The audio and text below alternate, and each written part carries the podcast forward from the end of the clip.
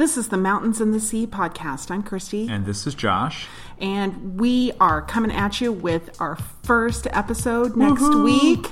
But we wanted to give you a quick teaser to tell you a little bit about us. The Mountains and the Sea will be exploring every Prince album the highs, the lows, and the time capsule of the album, the one that speaks to the time period in which it was recorded and made. We'll also talk about the fashion and videos and the concerts and all of the amazing, amazing work that Prince put out for us for so many years. And because it's our podcast, we don't have to do them in chronological order. We'll pick our favorite. This episode is going to focus on the album Lovesexy, so don't miss it.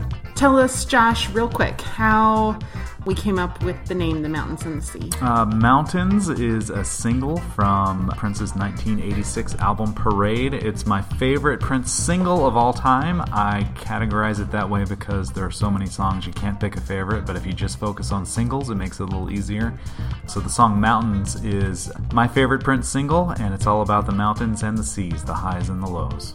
So, we're going to be exploring that, and we hope that you'll join us for this crazy, fun adventure that we're about to start.